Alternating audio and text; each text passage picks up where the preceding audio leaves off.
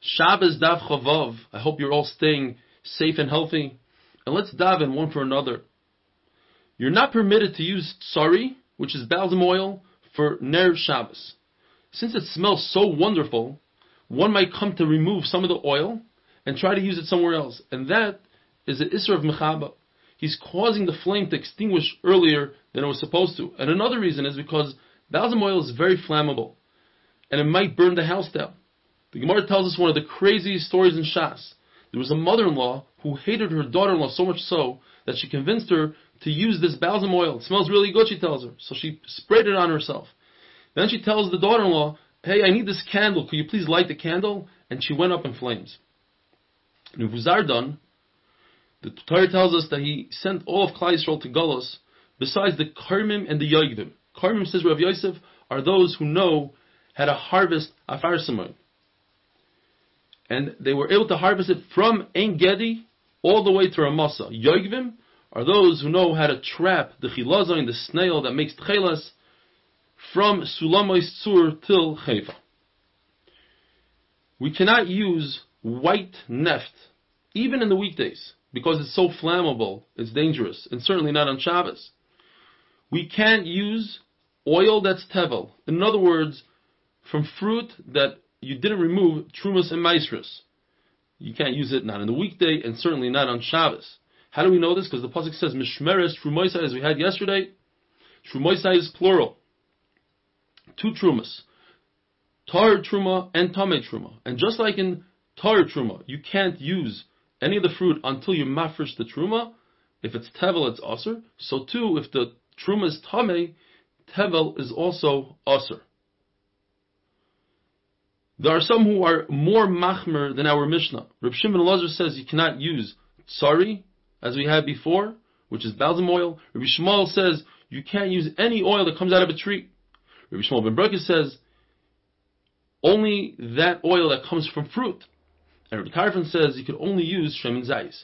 Says Rabbi Yechim Nuri, he got up and he was upset. He said, if so, people in Bavel who only have sesame seed oil, how can they light candles on Shabbos? In Modeh, they only have nut oil. In Alexandria, they only have radish oil. In Kapoitikyo, they only have kerosene. Just. The halacha is, everything that it says in the Mishnah that is asr, that's, those are the only oils that are asr. The rest are mutter. But the oil of fish, according to Rashi, the innards, made from the innards of fish, according to Taisus, the oil from the eye of a fish, and itron, which is from pitch, that is mutter. Kam Sumchasin says, all oil that comes from the flesh of an animal, meaning from chayla, from fat, you cannot light, but you could use the oil of a fish. Now, what is the difference between sumchas and the Tanna Kamma? They're seemingly saying the same thing, as the Gemara, as we had earlier, but over here it means slightly different. In other words, according to one of the two Tanoim, we don't know which one, chaylev, fat, is mutter if you add olive oil to it. And fish innards are mutter even without adding olive oil. But according to the second Mandorma, we take it down one step. Chalev is never mutter, even if you add olive oil, and fish innards are only mutter if you add olive oil. And then Reb Shimon Shizuri says, and we're not clear why and how he adds anything, he says, pakois, which is colocynth, and neft, which is kerosene, is mutter. And now the sugya of tuma. We're going back to the sugya of tuma, and I'll make it very simple. When it comes to the tuma of negayim, first let's talk about the size of the cloth, the cloth, and then we'll talk about what it's made out of. Even shesi ve'eriv, in other words, a string that you are about to make a cloth, and it's as long that you could make a three by three finger breadth cloth, that's mikabel tuma certainly a three by three tfachim cloth, which is appropriate even for rich people as a beged, as a fabric, is makabel tuma.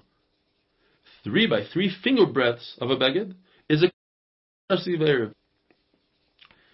now, the Torah says by Negoim, the word beged, and the Torah explains it's made out of tzemer upishtim, either wool or linen. So now we know that anywhere in the Torah that it says the word beged, and it says it many times, by tzitzis, by tumas meis, by sheretz, by shechvazera. We know in all these places, the Torah is referring to tzemer or pishtim.